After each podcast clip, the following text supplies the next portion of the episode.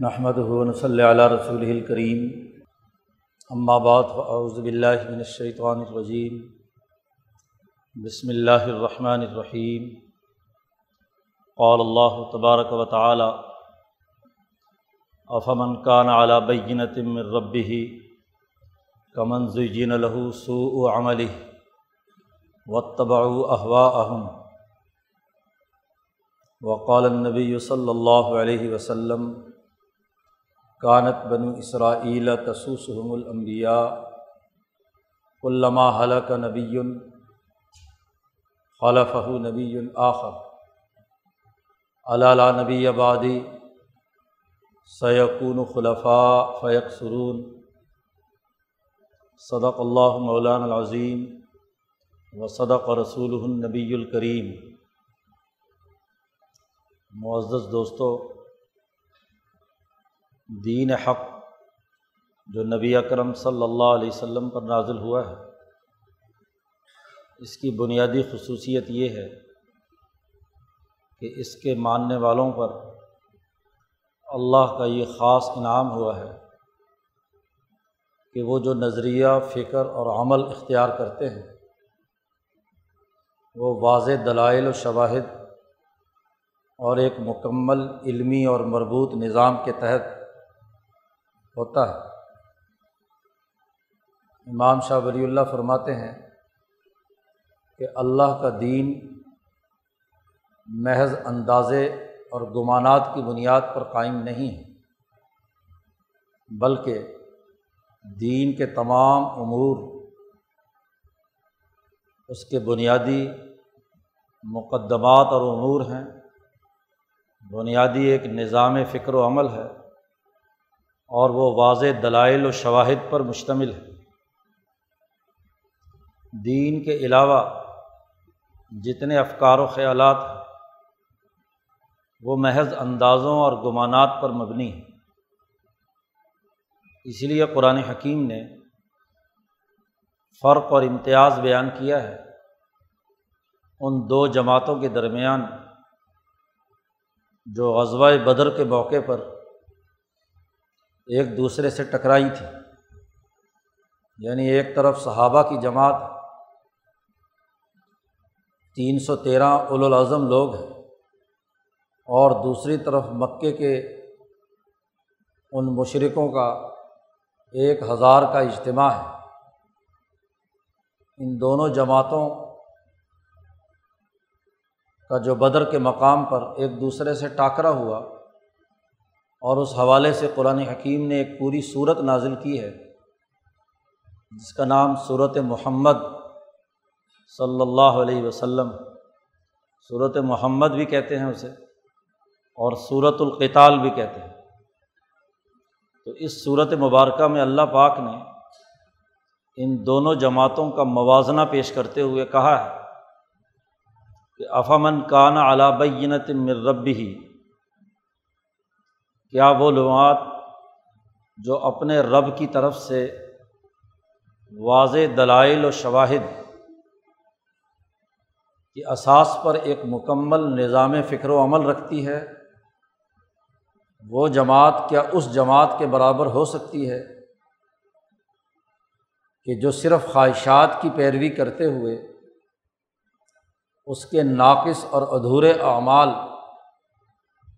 اس کے لیے خوبصورت بنا کر پیش کر دیے گئے اس کے اپنے غلط اور کوتاہ اعمال، وہ اس کو بہت اچھے اور بھلے لگتے ہیں۔ محض اندازوں، محض خیالات، محض اٹکل پچو کی بنیاد پر کوئی کام کیا جائے اور اس ناقص اور ادھورے کام کو وہ بہت اچھا کام سمجھے۔ سو و عملی ہی اپنے عمل کی تمام تر خرابیوں کے باوجود زئی نہ لگو وہ عمل اس کے سامنے بہت خوبصورت اور اسے بھلا لگے اور وہ اس کا اسیر بن جائے۔ کیا یہ دونوں جماعتیں آپس میں برابر ہو سکتی ہیں؟ اور پھر اس جماعت کی جس کے سامنے اس کے برے اعمال خوبصورت اور مزین نظر آتے ہیں۔ اس کے بارے میں کہا کہ اصل بات یہ ہے کہ و تباؤ احوا اہم کہ یہ لوگ اپنی خواہشات کی پیروی کرتے ہیں، یہ کسی سسٹم کے تحت نہیں چلنا چاہتے، کسی سوچے ہوئے نظام کے مطابق نہیں چلنا چاہتے۔ خواہشات کی پیروی کا نتیجہ یہی نکلتا ہے کہ ناقص ادھورے اور ناکارہ اعمال ان کو انسان اچھا سمجھتا ہے۔ کام خراب کر رہا ہے، لیکن سمجھتا ہے کہ میں بہت اچھا کام کر رہا ہوں۔ کام ناقص اور ادھورا ہے۔ اور وہ سمجھتا ہے کہ میں نے کامل اور مکمل کام کیا ہے۔ قرآن حکیم نے دوسری جگہ پر بھی کہا ہے کہ کیا ان لوگوں نے گمان کر لیا ہے کہ یہ اپنے برے اعمال کو اچھا سمجھ کر کام کرتے ہیں؟ حالانکہ وہ برا ہے۔ حالانکہ اس میں خرابی موجود ہے۔ انسان دنیا میں وہی کامیاب ہوتا ہے جو اپنے اعمال کا جائزہ لے کر اس بات کا تعین کرے کہ واقعی میرے عمل کی قدر و قیمت کیا ہے۔ اس میں کہاں نقص اور خرابی واقع ہے؟ کہاں کمزوری ہے؟ جو آدمی اپنے آپ کو دھوکہ دے، غلط کام کرے اور اسے اچھا سمجھے یا ناقص اور ادھورا کام کرے اور اسے کامل اور مکمل کام سمجھے، وہ کبھی کامیاب نہیں ہو سکتا۔ آپ دنیا کے اپنے پروفیشن میں دیکھ لیجیے کوئی پروفیشن لے لیجیے میڈیکل سائنسز کا ہو انجینئرنگ کا ہو، پڑھنے پڑھانے کا ہو، ملک چلانے کا ہو، سیاست کا ہو، معیشت کا ہو، جس شعبۂ زندگی میں بھی آپ دیکھیے۔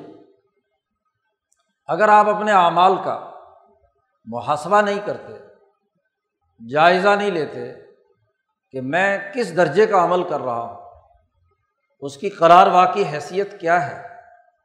کیا وہ کسی علمی قواعد و ضوابط اور ایک مکمل نظام کے تحت کام کر رہا ہوں؟ یا محض اپنی خواہشات کی پیروی کرتے ہوئے کبھی ایک کر لیا، کبھی دوسرا کر لیا، کبھی تیسرا کر لیا؟ اس کے کاموں میں کوئی مربوط نظام فکر و عمل نہ ہو تو وہ کبھی کامیاب نہیں ہو اس لیے دنیا میں جتنے بھی علوم وضع کیے گئے ہیں مختلف شعبوں کے، ان کو علم کہا ہی اس لیے جاتا ہے کہ وہ حقائق کی بنیاد پر اپنا ایک مکمل علمی نظام تشکیل دیتے ہیں، اس کے بنیادی مقدمات طے کرتے ہیں، اس کے بنیادی امور طے کیے جاتے ہیں۔ ہر علم کا اپنا ایک اسٹرکچر ہے۔ اپنی ریکوائرمنٹ ہے اپنے اپنے شعبے کے اعتبار سے۔ اور پھر اس کے مطابق اس کا ایک مکمل نظام وجود میں لایا جاتا ہے کہ کون کون سے کام کس کس ترتیب اور کن کن اصولوں کو سامنے رکھ کر طے کرنے ہیں۔ کوئی بھی ڈاکٹر اپنے میڈیکل سائنسز کے بنیادی اثاثی اصولوں اور قواعد سے انحراف کر کے دوائی نہیں لکھے گا، نہ مرض کی تشخیص کر سکتا ہے۔ کوئی انجینئر کسی بلڈنگ کا تجزیہ، کسی اپنے پروفیشن سے متعلق جتنے بھی امور ہیں، بجلی والے ہوں، الیکٹریکل انجینئر ہوں، مکینیکل ہوں، سول کے ہوں، تو اپنے اپنے شعبے کے جو بنیادی مقدمات اور امور ہیں، ان کو سامنے رکھ کر ہی تحلیل و تجزیہ کرتا ہے کہ اس عمل کی کیا قدر و قیمت ہے۔ یہ میں نے علمی اور فنی طور پر صحیح کام کیا ہے یا غلط کیا ہے؟ کیا گا کام کس نوعیت اور معیار کا ہے؟ اہل علم ہی اس بات کو جانتے ہیں۔ اور جو جاہل صرف اینٹیں لگانے والا مستری ہے، ایک کمپاؤڈر ہے، ایک لیب ٹیکنیشین ہے، وہ کبھی ایک تجربہ کرتا ہے کبھی دوسرا کرتا ہے کبھی تیسرا کرتا ہے اس کے کاموں میں کوئی علمی ربط اور اس کے کاموں میں کوئی بنیادی ربط اور نظم نہیں ہوتا۔ وہ کئی متفقہ جو بھی جیسا چاہے چاہے دو گیسوں کو ملانے سے دھماکہ ہو جائے خواہ بڑی لمبی دیوار بنانے کے بعد گر جائے، اس سے اس سے کوئی غرض نہیں۔ اسے تو صرف کیا ہے، اینٹیں تھاپنا ہے اور عمارت کھڑی کرنے کے لیے اپنے خیال کے مطابق، اپنی خواہش کے مطابق اس نے چیزوں کو تعمیر کر دینا۔ یہ فرق ہے، قرآن حکیم نے دونوں کے درمیان یہ فرق بیان کیا ہے۔ اب مسلمان جماعت کی جو بنیادی خصوصیت بیان کی گئی ہے وہ یہ کہ اعلیٰ بینتم مر رب ہی وہ اپنے رب کی طرف سے واضح دلائل و شواہد اور ایک مکمل نظام فکر و عمل کے تحت اپنے تمام کام سر انجام دیتے ہیں۔ سوچ سمجھ کر علمی نظم و ضبط اور قاعدے کے مطابق کام کرتے ہیں۔ وہ دین کے نظام کے مطابق، انسانی معاشرے کو ترقی دینے کے مطابق اپنے تمام اعمال سر انجام دیتے ہیں۔ اور ایک طرف وہ ہیں جو اپنے کسی عمل کا جائزہ لے کر کوئی غور و فکر نہیں کرتے کہ یہ ہمارے تمام امور علمی، فکری، عملی، سیاسی، معاشی، سماجی یہ ایک دوسرے کے ساتھ مربوط ہیں یعنی اسی غزوہ بدر کے موقع پر ایک طرف جنگ کا وہ طریقہ تھا جس میں ہجوم ہے۔ ایک مجمع ٹوٹ پڑتا ہے، بغیر سوچے سمجھے، بغیر کسی نظم و ضبط اور بغیر کسی کمانڈر کی ہدایت لیے ہوئے۔ جیسے مکے کے یہ مشرق ہزار آدمی ہاں جی صرف نام کا سربراہ ہے ابو جہل، اور وہ بھی زبردستی گھیر گھار کر لا رہا ہے سرداروں کو۔ سردار آنے کے لیے تیار نہیں ہے، خوف زدہ ہے۔ کہ کہیں محمد صلی اللہ علیہ وسلم کی وہ پیشین گوئی پوری نہ ہو جائے، جو ہمارے قتل کے بارے میں انہوں نے سہارا میں کی تھی کہ سہارا میں یہ لوگ قتل ہوں گے۔ تو وہ کسی ڈسپلن کے نہیں ہیں۔ اور ایک طرف تین سو تیرہ کی جماعت ہے۔ کہ حضور صلی اللہ علیہ وسلم اس کو ایک منظم ہاں جی طریقۂ کار کے مطابق جنگ کے لیے تیار کرتے ہیں۔ مختلف صفحے بنا کر پوری ہاں جی حکمت عملی کے ساتھ جنگ لڑتے ہیں۔ تو ایک طرف اعلیٰ بینت مر ربی، پوری تنظیم، نظم و ضبط کے ساتھ کوئی چلایا گیا تیر اٹکل پچو سے نہیں مارا گیا۔ ہدف کے مطابق کوئی نیزا پھینکا گیا، وہ بغیر اس کے نہیں کہ ایسے اندازے سے لگا دیا گیا ہو۔ ٹارگیٹ بنا کر مارا گیا۔ تلوار چلائی گئی تو تلوار دو بدو لڑنے والے ایسے نہیں بس گھما رہے ہیں، تلوار کسی کو لگ گئی لگ گئی نہیں تو اپنی توانائی تو ضائع ہو رہی ہے نا۔ ایسا نہیں، بلکہ ٹھیک ایسی جگہ پر تلوار لگے کہ جو چلائی گئی ہے وہ اپنے نشانے پر جائے اور جس کو لگایا گیا ہدف کو وہ دو ٹکڑے کر دے۔ تو ایک طرف اعلیٰ بینتم مر رب بھی تمام اعمال ایک مربوط سسٹم ایک واضح دلائل اور شواہد کی بنیاد پر ہے۔ اور ایک وہ عمل ہے کہ اس کے اندر کوئی نظم و ضبط نہیں، کوئی ترتیب نہیں، بد عملی ہے، ہلڑ بازی ہے، ہجوم ہے، ایک مجمع ہے، کوئی ترتیب نہیں، انتشار کی حالت ہے۔ اور وہ اپنے اس انتشار پر بڑے خوش ہیں کہ واہ جی واہ، ہم نے بڑا تیر مارا۔ یہ مکے کے ہزار آدمی اس بات پر بڑے خوش ہیں کہ ہم نے ایک ہزار آدمی جمع کر لیے دوسروں کے مقابلے میں۔ ہماری اپوزیشن بڑی مضبوط ہے، ہزار آدمی ہے اور وہاں تین سو تیرہ ہے اب تو ہم ان کو کیا شکست دے دیں گے؟ اور اس طرف تین سو تیرہ ہے وہ منظم ہے وہ اپنی ایک تنظیمی طاقت رکھتے ہیں اور اس تنظیمی طاقت کے تحت ایک کردار ادا کرتا ہے مسلمان عقل مند ہوتا ہے، باشعور ہوتا ہے۔ علابینت مر ربی ہی اپنے دین پر اپنے علم پر مکمل گرفت رکھتا ہے۔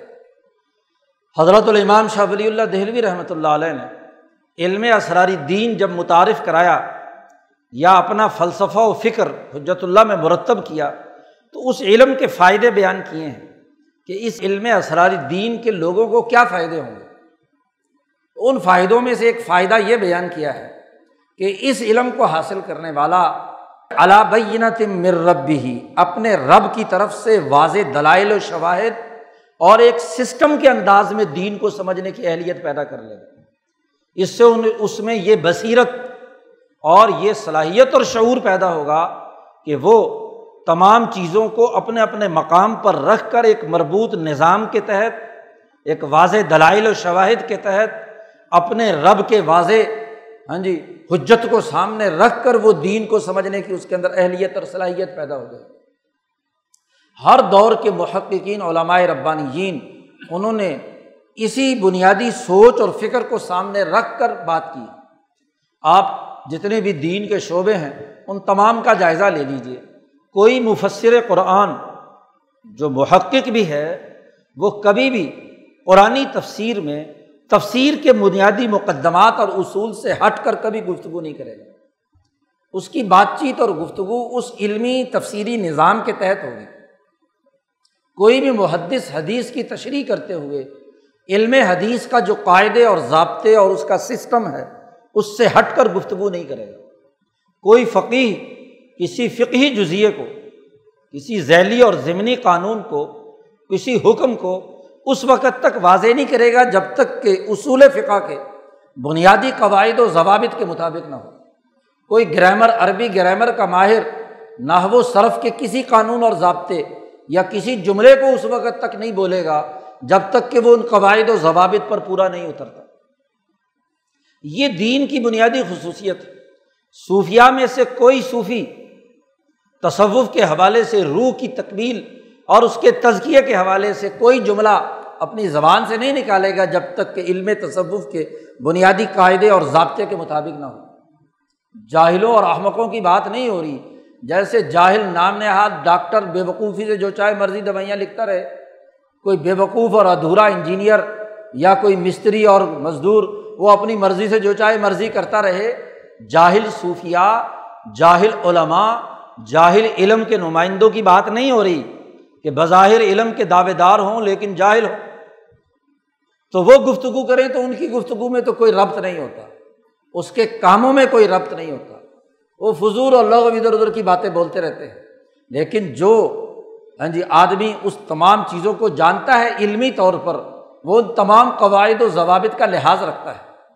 ایک شاعر جب شعر کہتا ہے، تو شعر کے لیے جو بنیادی اوزان، جو ایک مستقل علم علم عروض وضع کیا گیا ہے کہ قافیہ کیسا ہونا چاہیے، حرف روی کیسا ہونا چاہیے، شعروں کے درمیان تناسب کیا ہونا چاہیے، ان تمام چیزوں کا لحاظ رکھ کر ایک ایکسپرٹ جو ہے وہ صحیح شعر کہے گا۔ اور ویسے تخ بندی کرنے والے تو بہت سارے ہوتے ہیں، اس کو شاعر تو نہیں کہا جا سکتا۔ یہی حال تمام علوم کا ہے۔ تو مسلمان عقل مند ہوتا ہے، علم والا ہوتا ہے، باشعور ہوتا ہے۔ اعلیٰ بینت مر ربی ہی واضح دلائل کے مطابق کام کر رہا ہوتا ہے۔ اب دین کا اگر یہ بنیادی کانسیپٹ ہے، دین کے حوالے سے، تو ذرا ہم اپنے دو ڈھائی سو سال کے کرتوت دیکھیں۔ مسلمانوں کے جو اس بر عظیم پاک و ہند میں دو سو سال انگریز کی غلامی کے اور ستر سال اپنی پوری اجتماعی زندگی کے کہ ہمارے اعمال، ہمارے افکار، ہمارے خیالات، ہماری تقاریر، ہمارے بیانات، ہماری گفتگو کیا علا بینت مر ربی ہی ہے یا زجن الحم سو عمل ہی یا بد اعمالی کو خوبصورت بنا کر ہمارے سامنے پیش کر دیا گیا؟ دو سو سالہ غلامی کا پورا زمانہ اٹھا کر دیکھ لیجیے کہ غلامی کے زمانے میں جتنے مشہور لیڈر آپ کے یہاں گزرے جنہوں نے انگریز سامراج کا ساتھ دیا، اس خطے کے بنیادی حقائق کو نظر انداز کیا، اس کے لیے اعلی کاری کا کردار ادا کیا تو ساری بد اعمالیاں بڑی خوبصورت شکل میں ان کے سامنے آئیں۔ وہ سر سید ہو، پرویز ہو ہاں جی اسی طریقے سے وہ قادیانی ہو، وہ چکڑالوی ہو، وہ مودودی ہو، جتنے بھی طبقے ہیں، آپ دیکھ لیجیے کہ بد عملی کو انہوں نے بہت خوبصورت بنا کر اپنے سامنے پیش کر لیا۔ کوئی علمی نظام نہیں، کوئی علمی ربط نہیں۔ قرآن و سنت کے بنیادی حقائق سے متصادم۔ غلامی کے لیے اعلی کاری کا کردار ادا کرنے کا عمل رہا ہے۔ اور ماشاء اللہ پاکستان بننے کے بعد تو یہ بڑے عروج پر ہاں جی آپ کے سامنے ہر سال ایک نئی کہانی ہمارے سامنے آتی ہے جو اس حقیقت کی غبازی کرتی ہے کہ یہاں کے وہ لوگ جو ہمارے لیڈر کہلاتے ہیں، وہ اپنی ہر تگ و دو میں لا حاصل کام کرتے ہیں۔ کوئی حاصل نہیں ہوتا۔ فضول اور لغ کام۔ اس سسٹم کے لیے اعلی کاری کا کام۔ ہر سال دو سال بعد سیاست کے نام پر، جمہوریت کے نام پر، پارلیمنٹ کے نام پر، پارٹیوں کے نام پر، اسلام کے نام پر وہ کام کیے جاتے ہیں جن کا تعلق بینت مر ربی قطعی طور پر نہیں بلکہ ان کے سامنے زین الحم سو عملی ان کے برے اعمال ہیں اور وہ خوبصورت بنا کر پیش کر دیے گئے ہیں۔ اس لیے جو میں گفتگو ہوئی تھی خلافت کے حوالے سے۔ تو خلافت جو نیابت الہی ہے اور اس نیابت الہی کا ایک اہم ترین شعبہ خلافت باطنہ ہے۔ اور خلافت باطنہ کے ذمہ دار وہ علمائے محققین و مجدین ہیں، وہ مفسرین اور صوفیہ ہیں۔ وہ دین کے غلبے کا نظام قائم کرنے والے الاظم لوگ ہیں۔ جن کی ذمہ داری یہ ہے کہ وہ دین کے معیارات پر کسی قسم کی صلاح نہیں کرتے۔ وہ حقائق جو دین کے ہیں، وہ انسانیت کے سامنے رکھتے ہیں، اس پر تعلیم و تربیت کا اہتمام کرتے ہیں۔ اب اسلام کے نام پر سیاست کا ڈھول پیٹا جائے، ختم نبوت کے نام پر مجمع اکٹھے کیے جائیں اور مقاصد اور اہداف اس سامراجی نظام کے لیے یا اپوزیشن اور یا اقتدار میں رہ کر ان اسلام پسندوں کو بیچنے کا کام کیا جائے۔ اس سے بڑی خرابی کی کیا بات ہے؟ تو بات یہ ہے کہ ہمارے اعمال میں کوئی تنظیم، کوئی نظم و نسق، کوئی مکمل نظام ریاست لی اسلام کے نام پر۔ اور اسلام جو بینت مر ربی عقل و شعور کا مکمل نظام فکر و عمل دیتا ہے، اس کو قبول کرنے کے لیے تیار نہیں۔ کبھی امریکیوں نے گرگٹ کی طرح ایسی پالیسی بدلی، کبھی روسیوں نے اور چینیوں نے اپنی پالیسی بدلی، کبھی ایران نے انقلاب کے بعد اپنی پالیسی بدلی۔ یہاں ہر پانچ دس سال کے بعد جیسی ضرورت سامراج کی ہوتی ہے، جیسی نئی ڈو ڈگی چلانی ہوتی ہے، اس کے مطابق ہمارے تبلچی جو ہیں، سیاست کے نام پر، مذہب کے نام پر، حکومت کے نام پر، انتظامیہ کے نام پر، پارٹیوں کے نام پر ہاں جی تبلچی تبلا بجانے کے لیے میدان عمل میں ہوتے ہیں۔ اور جمعے کا اجتماع کس لیے ہوتا ہے؟ اپنے اجتماعی مسائل پر غور و فکر کے لیے۔ یہ نمازیں پڑھانے کے لیے جمعے کا اجتماع نہیں ہوتا۔ جمعے کے دن تو دو رکعت نماز ختم کر دی اللہ میاں نے کہ اس کی جگہ پر یہ خطبہ سنیں۔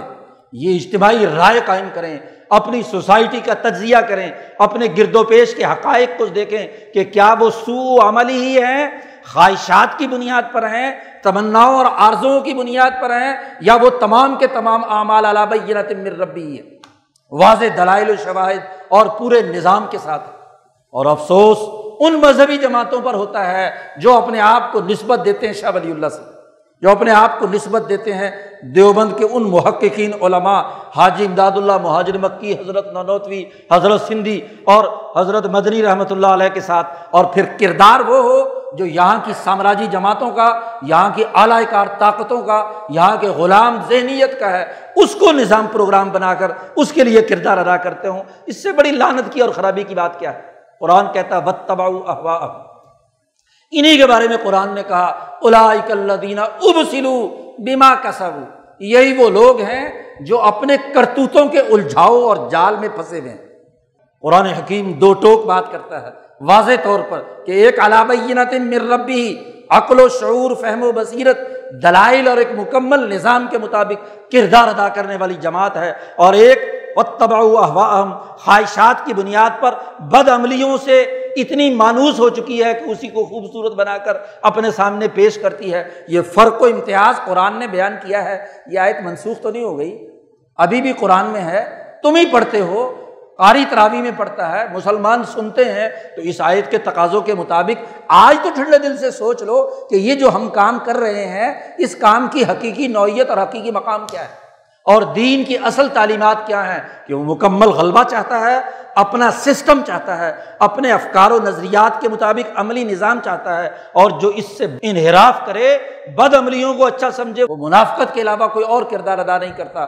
اللہ تعالیٰ سے دعا ہے کہ ہمیں دین کو سمجھنے اور اپنے اعمال کا محاسبہ کرنے کی توفیق عطا فرمائے۔ وہ آخر الداوانہ الحمد للہ رب العالمین۔